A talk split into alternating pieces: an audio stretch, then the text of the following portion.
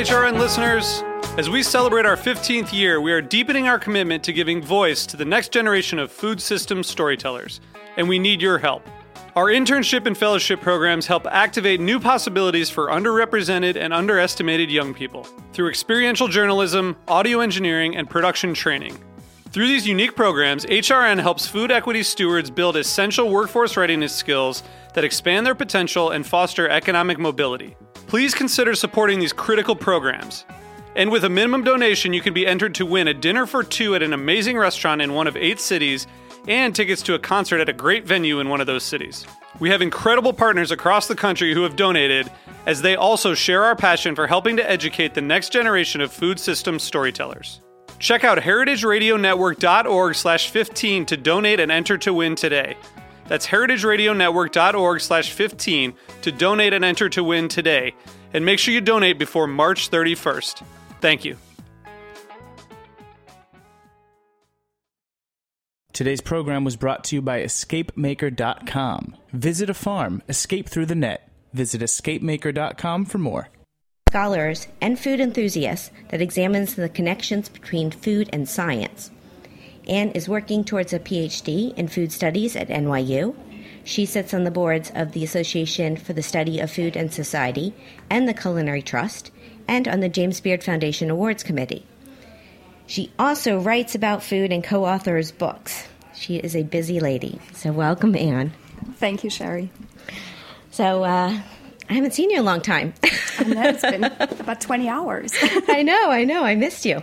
Uh, yeah, we just got back from the the Beard Foundation Awards in Chicago, and we will talk about that later in the show. It was awesome. It was great. So now let's talk about your career and uh, how you how you got into all of these amazing titles and jobs. Because I know you you're from Switzerland. I am from Switzerland, and I got into what I do now sort of by chance. Uh, I went to college for journalism, and then when I graduated, I didn't necessarily know. I wanted to be a war reporter for the AP initially. Really? Uh huh.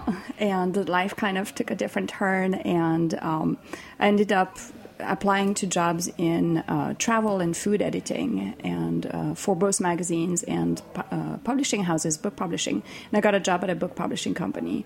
And then i wanted to go back to school and that's when i found the food studies program at nyu and it's in writing my application essay that i realized how much food had been part of my life. My grandfather on my father's side, on my mother's side, was a farmer, um, so we spent almost every weekend on the farm with him. And on my dad's side, my grandmother is a super traditional French cook who goes to the market every week and would take me with her when we'd visit. She makes foie gras terrines and. Um, you know, goes to the fish market in Boulogne, things like that. So, um, was that, and my mom is a very adventurous cook. The tagine would be a frequent um, holiday meal, for example. It was a British plum pudding as dessert. So I grew up in a very food centric environment, but it was so part of our everyday lives that it just never really mat- it, it didn't raise in importance until it was time to go back to grad school. Wow, I didn't know any of that. Uh-huh. so you went to school in the States? I went to college in Louisiana, yes. Ah. Yeah spend so much time with you and I don't know any of this. Okay, it's good. I'm learning. Okay, so you were I was in the food studies program. Uh-huh. Uh I I would love to go back and finish my degree, but I started it and I loved it. Um, so after food studies, what what job did you so my my first job was um, as a cookbook editor. I got really lucky. It was uh, I was doing cookbooks and travel books, so basically straight out of college.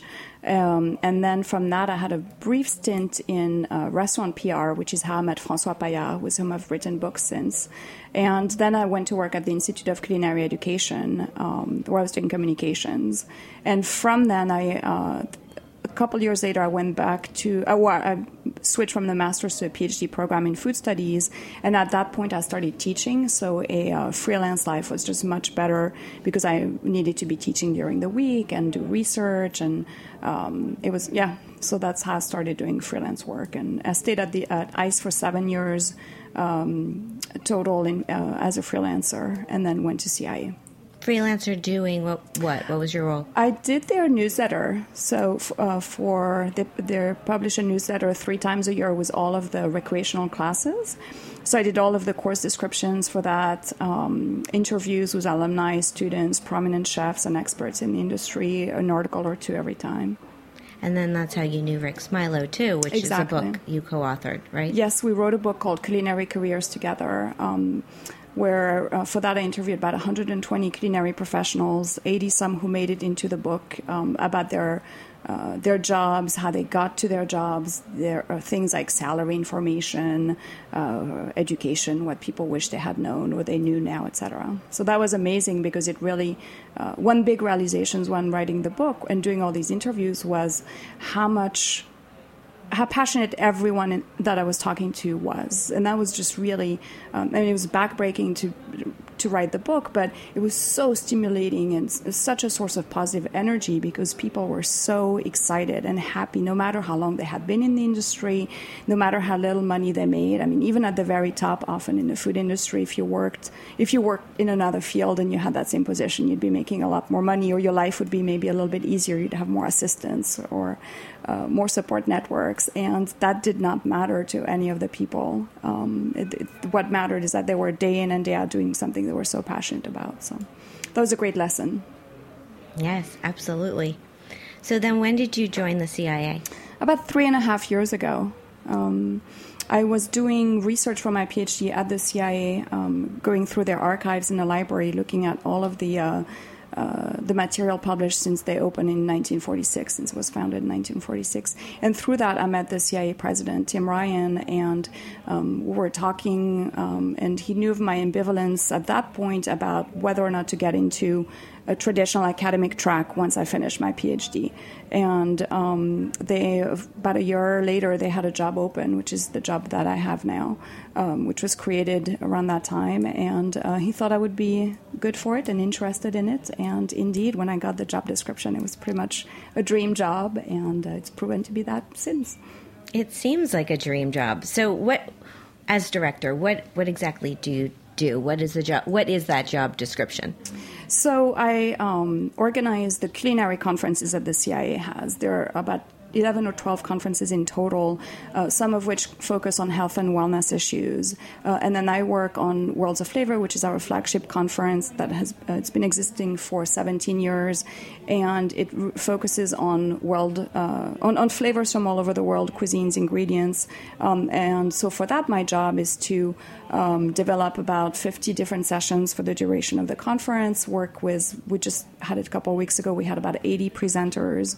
Um, so it's finding the ta- the talents, um, finding the chefs, finding the uh, and, and experts, uh, and then crafting the sessions, crafting the program. And I do that for um, Worlds of Flavor, another conference we have called Rethink Food, which we just started last year in connection with the MIT Media Lab on innovation in food technology, behavior, and design. Um, so that's a little bit more, that's less. Um, chef centric as it is in it's much more of an innovation centric so we have chefs participate in a program for example christopher kostow or daniel patterson last year but they're not doing demos or talking more about their philosophies and how they think about the future of food and what we eat and how that impacts what they do and then I also work on one called Flavor Summit, which we used to do in partnership with Food Arts when the magazine was in existence, uh, focusing on the hospitality industry. And that's very trend driven. What are the latest trends in um, uh, cooking, in design, in restaurant design? Um, hospitality, beverages, things like that. And then we have another conference called Menus of Change coming up in June on sustainability. I'm planning to go. Great. I look forward to seeing you there. and it's the first conference we have at Hyde Park, actually, at the main campus, just a couple of hours from here. Yes, because embarrassingly I have not been up there to Hyde Park, so this is this is going to get me there. And you should make sure to stop at the uh, Apple Pie Bakery in addition to the great restaurants on campus. But the Apple Pie Bakery is just one of those jewels of the Hudson Valley with amazing, amazing pastries and breads you would never think is done by students day in and day out. So I, I recommend that. Done, done. It's on my list. So for that, I work on um, booking the chefs for the culinary sessions part, and then we also publish a report. So I work on the editorial part of it. I'm getting tired listening to all this. I don't know how you do it all. I mean, that's a lot. I didn't realize the Worlds of Flavor conference had that many speakers and sessions. I, I thought it was a smaller a smaller no, there are about 700 people who attend, um, and it is. Uh, there, I think something like 13, 14 general sessions and 40 some breakout sessions. I would love to go. Maybe next year. You should. because this is in Napa, correct? That's- yeah. So just going to Napa is a great reason to come to World Absolutely. yeah. So who who were some of the chefs involved this year? Um, we had a um, a big delegation from Japan. Um, Shinobu Namae, who is in Tokyo. Um, Chef Narisawa, also from Tokyo. We had um, chefs from Korea, a chef from China, uh, and then chefs from all over the U.S. People like Fuchsia Dunlop um, as an expert of, on Chinese cuisine. We focused on Japan, China, Thailand, the Philippines, Singapore, uh, Indonesia. We had Will Goldfarb actually from Indonesia, formerly from Brooklyn, who was oh, from New York, was one of the first hosts here on the Heritage Radio, and. Um, uh, so we, we were looking at the, the impact of the rise of uh, Asian cuisines uh, throughout the world, basically, from a little bit of a historical perspective, but looking at how um, you know, uh, we had, for example, again, Christopher Kostow of the restaurant at Meadowood talking about some of the influences that at a restaurant like his, um, Japan has played, for example. It's, it sounds really fascinating. I do want to go, but typically, who who are the attendees? Is it chefs? It's chefs. It's uh, it's so it, it, all of the CIS programs are for uh, industry professionals. We don't the our the division that I work in. We don't work on anything for consumers. Um, so it's chefs. It's people in R and D, people in marketing, um, corporate chefs, independent chefs, um, just a slew of uh, food people of all walks of lives. Great. Well, I'm going to put it on my calendar. You should. Everyone should. Everyone should in the industry. Everyone in the industry. Okay, we're going to take a little break here. Come back, talk more with Anne. So stay with us. This is All in the Industry on Heritage Radio Network.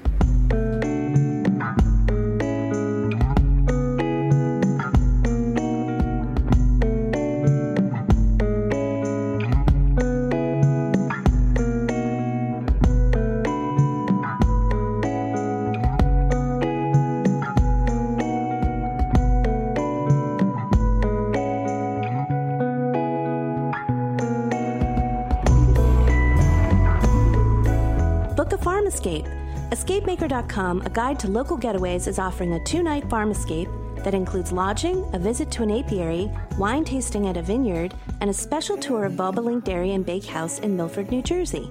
Transportation is included. For details, visit escapemaker.com or come by the Bobolink Dairy stand at the new open air Fulton Stall Market on Front Street in the South Street Seaport District.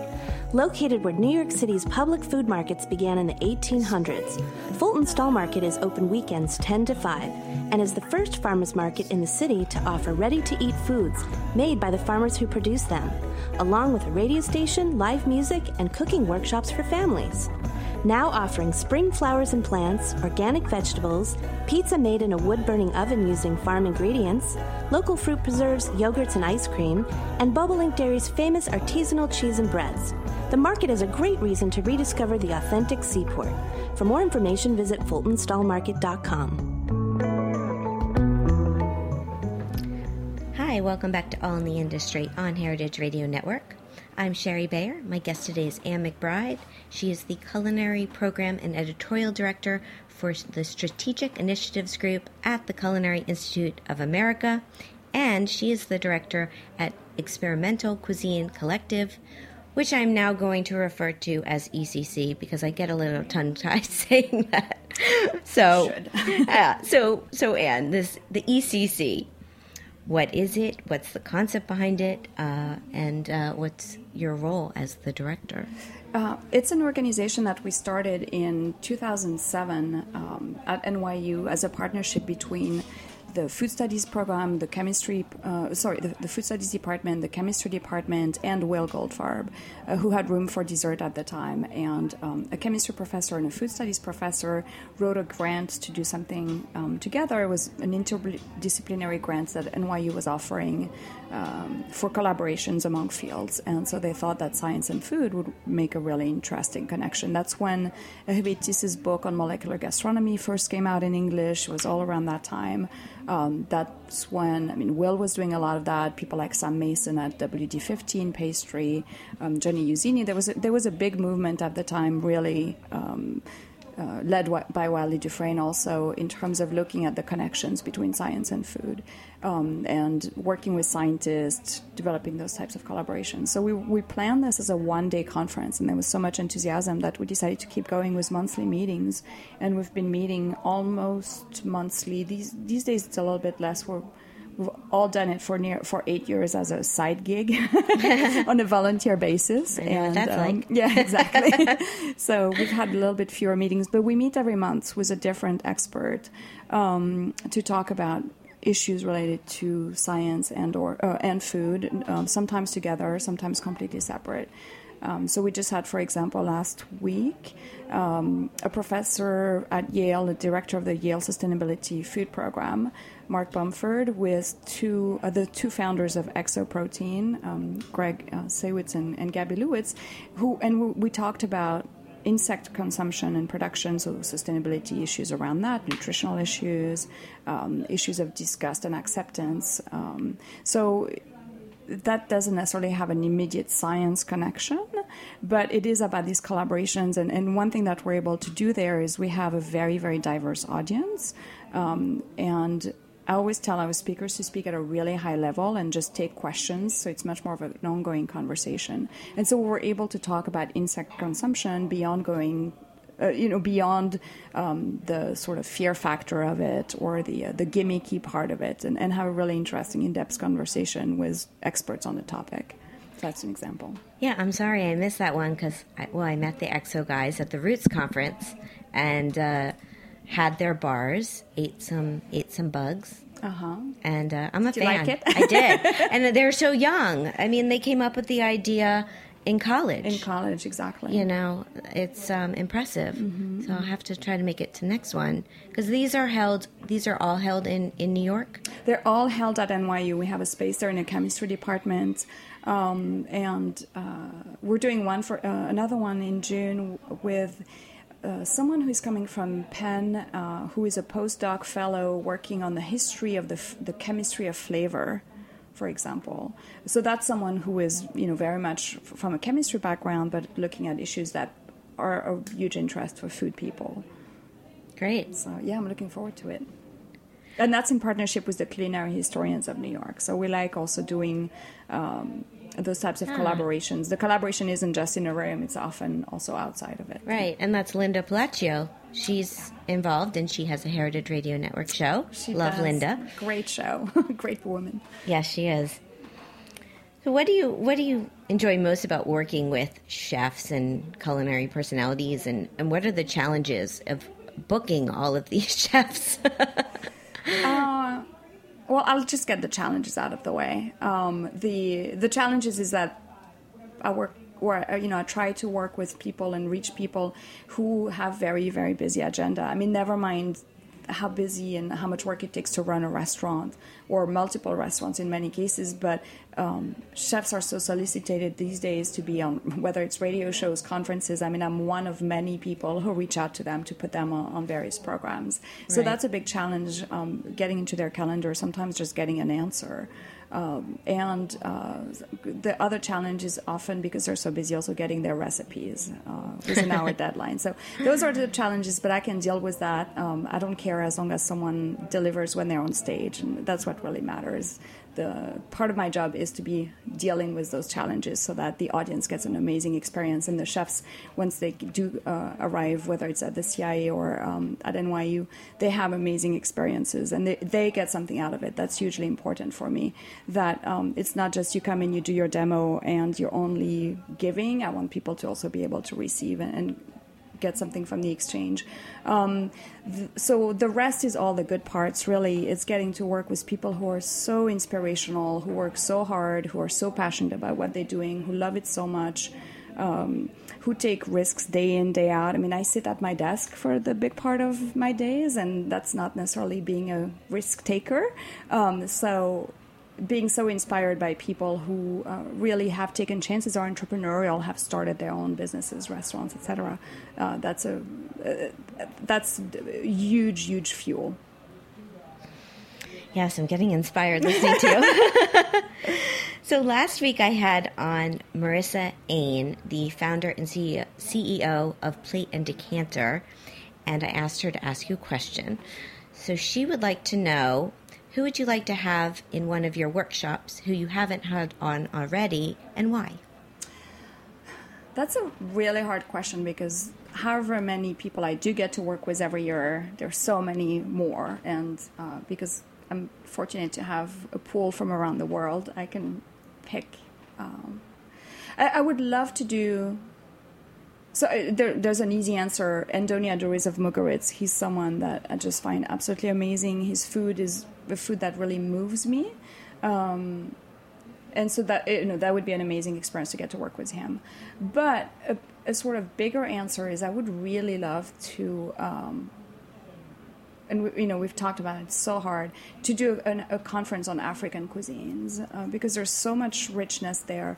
Um, however great the culinary world here uh, in this country is, it's not a very diverse world. So I would like to be able to do things that bring a little more diversity to the picture. Um, but it's very hard to find an audience because it is a, a our audience is a trade audience. Um, they need to have to find applications to what they're doing, and there just aren't yet that many African restaurants or um, even menu items on restaurants uh, that would make it i think people would be really interesting in that would they spend the money and the time to come to a conference it might be a little tricky yet so but i really hope that that's something we can do sooner rather than later and just you know bring some light, bring some talent from Africa, show the the diversity of the continent. North African cuisine is very popular and very well known, and South Africa is also a place where a lot of people go for gastronomic tourism. But what's happening in between is what's I'm most interested in telling. I'm and learning I'm about. intrigued. Yeah, exactly. I mean, I don't even know, so I want to I want to learn, and then I want to bring that here. I I have a feeling this is going to happen at some hopefully. point. At some, at some point, point, hopefully. That's great. Well, well, Marissa also asked if you want to host a food conference with her, and if so, call her. All right. Thanks, Marissa. so, um, so there, Thank you, you. you can plan that with her. Great. now, another thing you do, and I've seen you on as a moderator on lots of panels. So, how did that come about? Just from from being a part of these conferences? Um, yeah, I think so. I don't. I frankly don't remember exactly um, the first panel or whatever that I did. Um, it may have been through the experimental cuisine collective i'm not 100% sure but it's something i really really enjoy doing a lot and you know it gets me to know um, people. It's like a radio show, right? It gets it, it, allows me to meet people that I wouldn't necessarily mm-hmm. otherwise talk to, or to have a, a, bigger conversation than just interviewing a chef or um, just eating at their restaurant. And um, it's all I don't know. It's just yeah, it's really fun and um, really you're really good at it. I mean, I've yeah, I feel in our industry in New York. Uh, I think of you as like the go-to moderator. You know, you've done oh, a lot of Culintro panels. No, you're great. You're great. You're so um, yeah, you're you, you do so much. So how do you balance all of this? Uh, not very well. well, I apparently you do because you've been doing all of these jobs for for a few years, basically. Yeah, I mean, uh, the, the sort of easy answer is um, and that's an answer that my husband both loves and hates. I think is uh, I'm just very lucky to be doing something that I really love and to be working in an industry that is that I that is so passionate and that I just love being even on the fringes a part of. So the downside of it in a way is that it, it's an industry that never stops because if you go out to dinner, even if it's my anniversary dinner, some of it I'm thinking about, oh, this is so fantastic. And, you know, it's inspiring me and mm-hmm. it's, it's, fueling my creativity, not just my stomach. Um, so that, that's a big part of it. It's, it's really easy to just work a lot when you're passionate about it. Uh, I'm not clocking out. It's not that I hate what I do, so it's four, it's five o'clock on Friday, and I'm so happy I don't have to think about it again until Monday morning. I mean, that's all I think about and all I do. Um, and uh, I definitely have a workaholism problem otherwise, and uh, I don't need much sleep, and I drink too much coffee. Well, we have a lot of similarities. yes, we do. Okay, so we're going to take another break here. We're going to come back. We're going to do my speed round game and talk some industry news. This is all in the in the industry on Heritage Radio Network.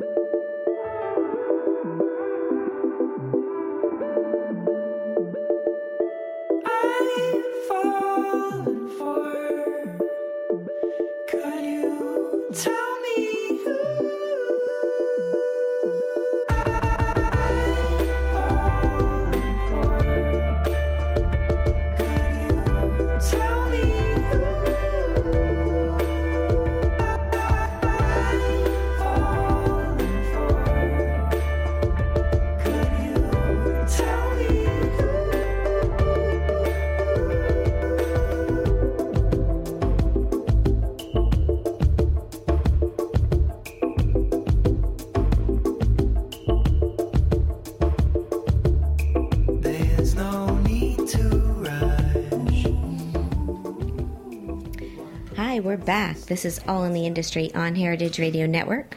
I'm Shari Bayer. My guest today is Anne McBride. It's time for my speed round game. I'm going to name two things and you pick your preference. All right, You ready? I am. Here we go. Eat in or eat out? Eat out. Wine, beer, or cocktail? All of it. Done. Tasting menu or a la carte? Oh, tasting menu.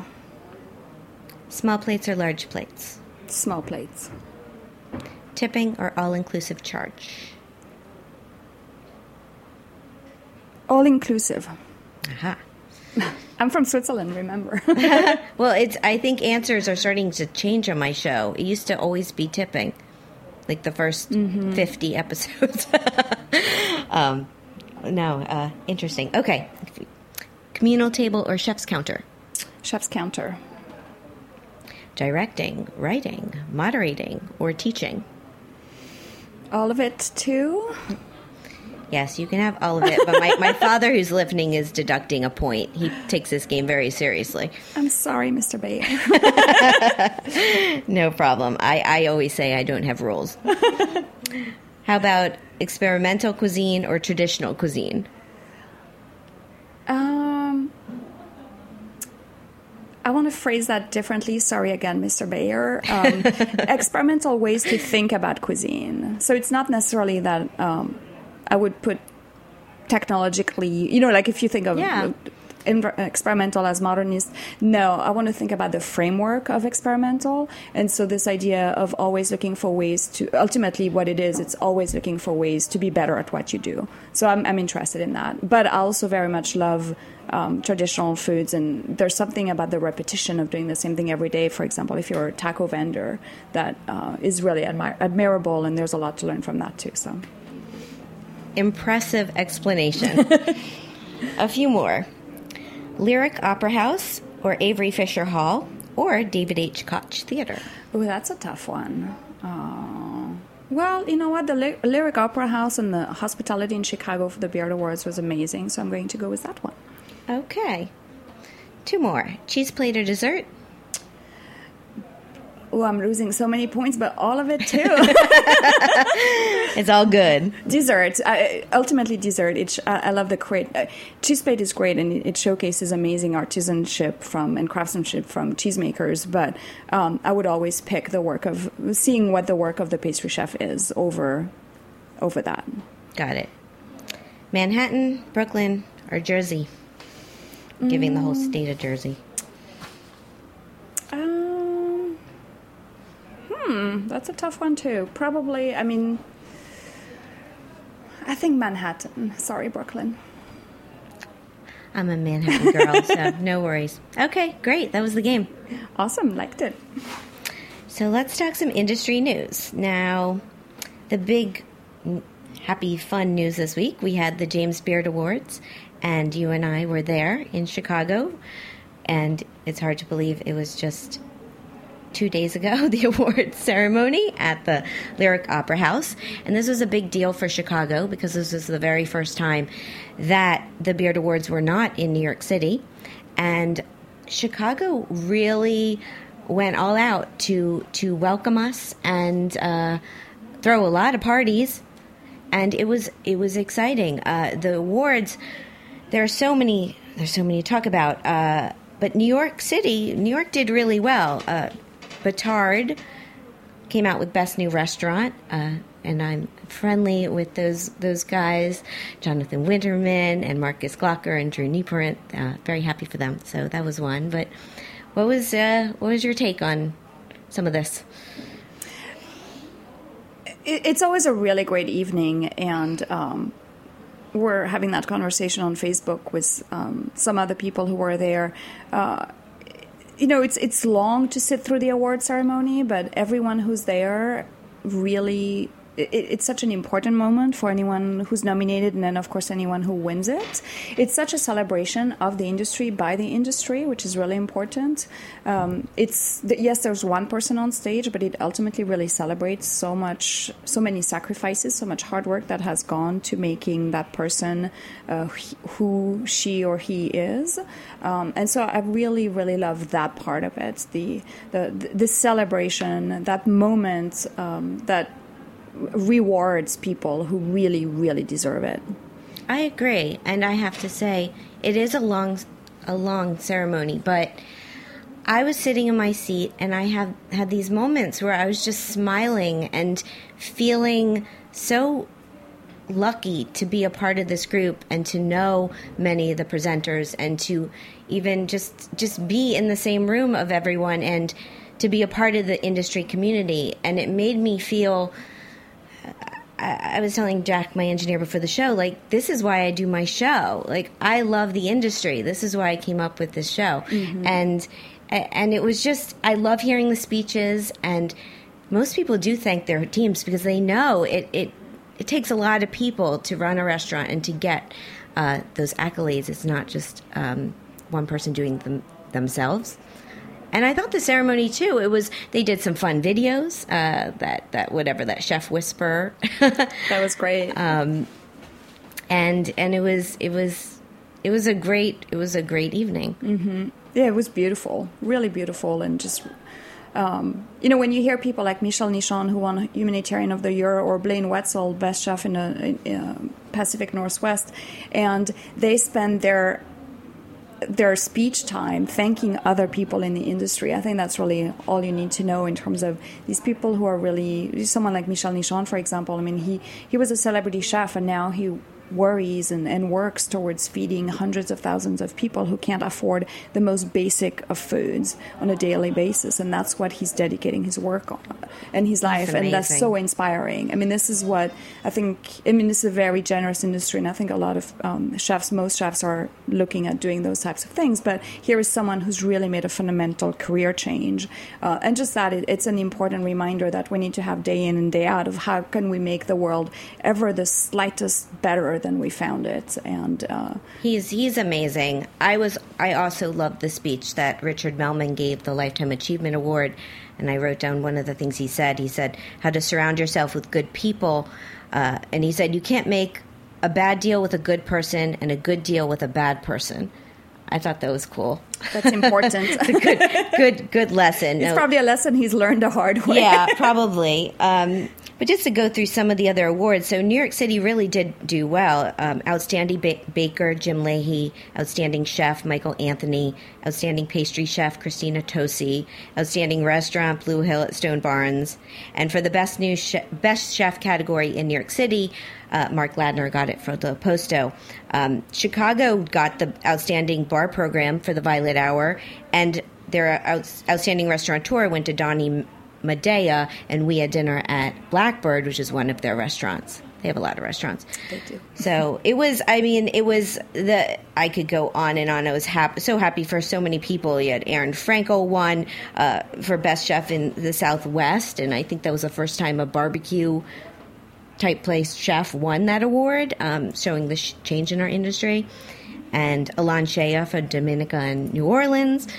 So it was really exciting. evening, uh, except not the best segue, but we have to talk about my other news here, which so it was a very emotional evening because the the this the the awards part came out and then we were all in the reception and slow by slow uh, it started to go around between people that Josh Ozersky passed away and we saw him the night before at Chef's Night Out. He is a uh, he's he's a, a huge personality in our industry and a prolific food writer. He's written he's written many. Uh, his first book that came out was Meat Me in Manhattan.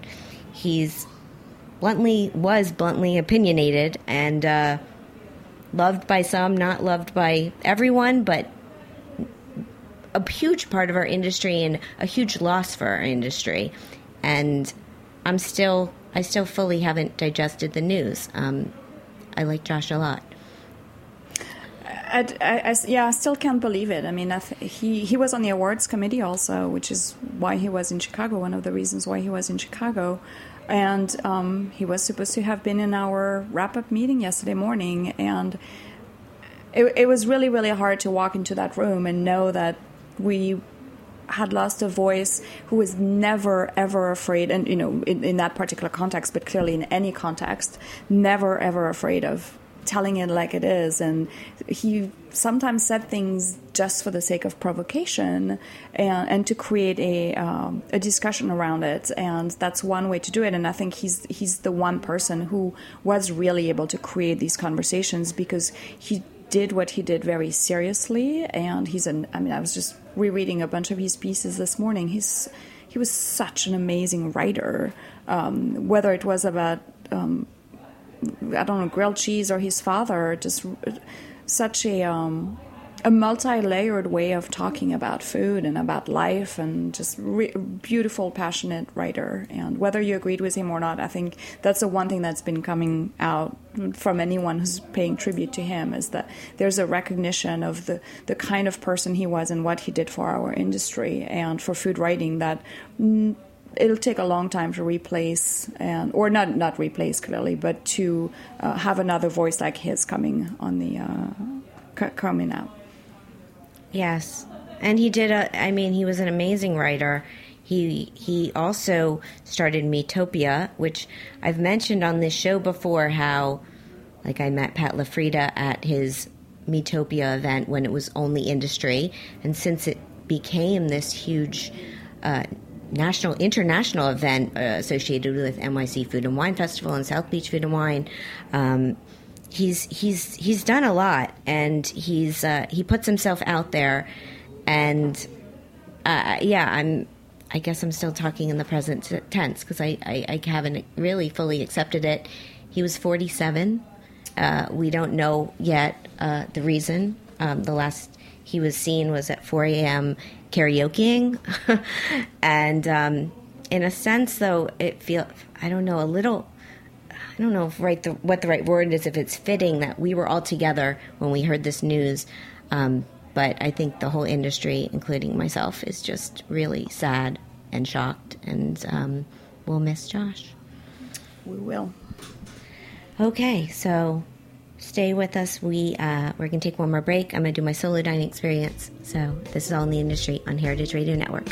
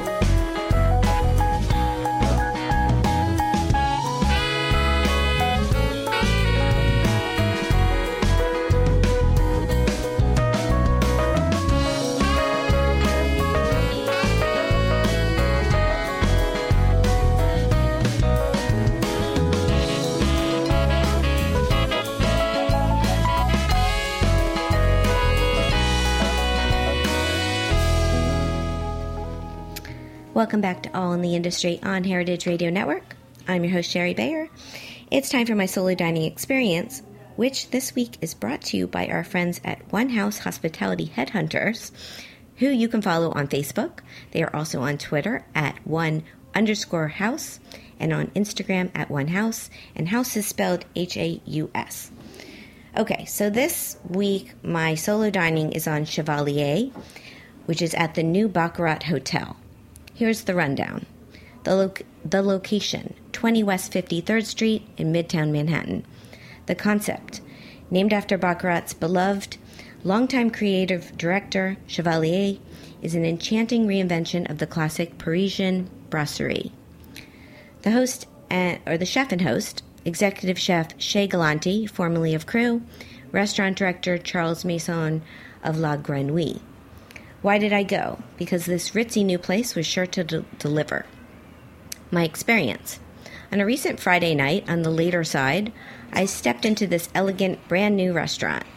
There were only a few people in the bar and lounge area, and I took a seat at the bar. Two veteran bartenders waited on me, both seeming a bit unsure of what to do with me. uh, I think I was the first person to dine at the bar solo. But they and I got through it and it was very enjoyable. After dinner, I took a look around the hotel's upstairs bar and lounge, which is quite lovely, and I would definitely return to it. Now, what did I get? So, the menu, there's two options for two or three courses. I went with two courses. I had the diver scallops with morel, comté, and shallot marmalade, and the black sea bass fillet with warm asparagus salad and sauce ravigote. My take both dishes were beautifully presented, delicate, and delicious. The filet was served tableside, or barside, as the server presented it in first in its cooking vessel before plating it. This was a first at the bar. The scene sophisticated couples and friends. Perfect for people with refined palates and thick wallets. Interesting tidbit it was announced a few days ago that Charles Masson has actually left Chevalier after a month. His future plans are unknown. Personal fun fact I ran into legendary cake designer Sylvia Weinstock as she was leaving dinner in the main dining room, and I had met her at a Le Dame Escoffier salon event a few years ago. The cost $74, not including tax and tip. Would I go back? Someone wants to take me to dinner? Anytime. Website baccarathotels.com. So that is that. Now, it's time for the final question. So, Anne, next week I'm having on Tony Abou-Ganim. He is the original modern mixologist. He is based in Vegas. He's a really cool guy. Um, do you know Tony? I don't think we've ever met, but I've heard him speak before and I'm familiar with his work. Yeah, he's great. So, can you ask him a question? I've, many, but I think I'm gonna ask him um, which U.S. city has the most exciting cocktail scene right now, and what makes it so. Great question. So I can plan my next trips. Ah, there's a motive. you know, always. Excellent. Well, thank you so much. Thank you for having me. It's been a real pleasure to talk with you. Yes, and it was fun being in uh, Chicago with you as well. It was. So I've been talking to Anne McBride. She is the culinary program and editorial director for the Strategic Initiatives Group at the Culinary Institute of America. She is also the director at the Experimental Cuisine Collective. Their website is experimentalcuisine.com. Her personal website, potsandplumes.com. You can find her on social media at Anne McBride, and there's at CIA Culinary. My social media, at Shari Bayer, at Bayer PR, at All Industry, at Heritage underscore radio. My Facebook page is All in the Industry, and my website's BayerPublicRelations.com. As a reminder, all of our shows are archived at heritageradionetwork.org.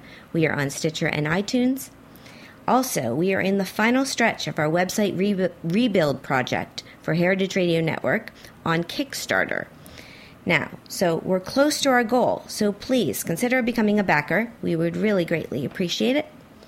Thanks always to my engineer Jack. Thanks to my guest Anne and all of you out there. I'm Shari Bayer. I'll be back next Wednesday at 4 o'clock with another live show. Thanks for being part of All in the Industry. Bye. Thanks for listening to this program on heritageradionetwork.org. You can find all of our archived programs on our website or as podcasts in the iTunes Store by searching Heritage Radio Network. You can like us on Facebook and follow us on Twitter at heritage underscore radio. You can email us questions anytime at info at heritageradionetwork.org. Heritage Radio Network is a 501c3 nonprofit. To donate and become a member, visit our website today. Thanks for listening.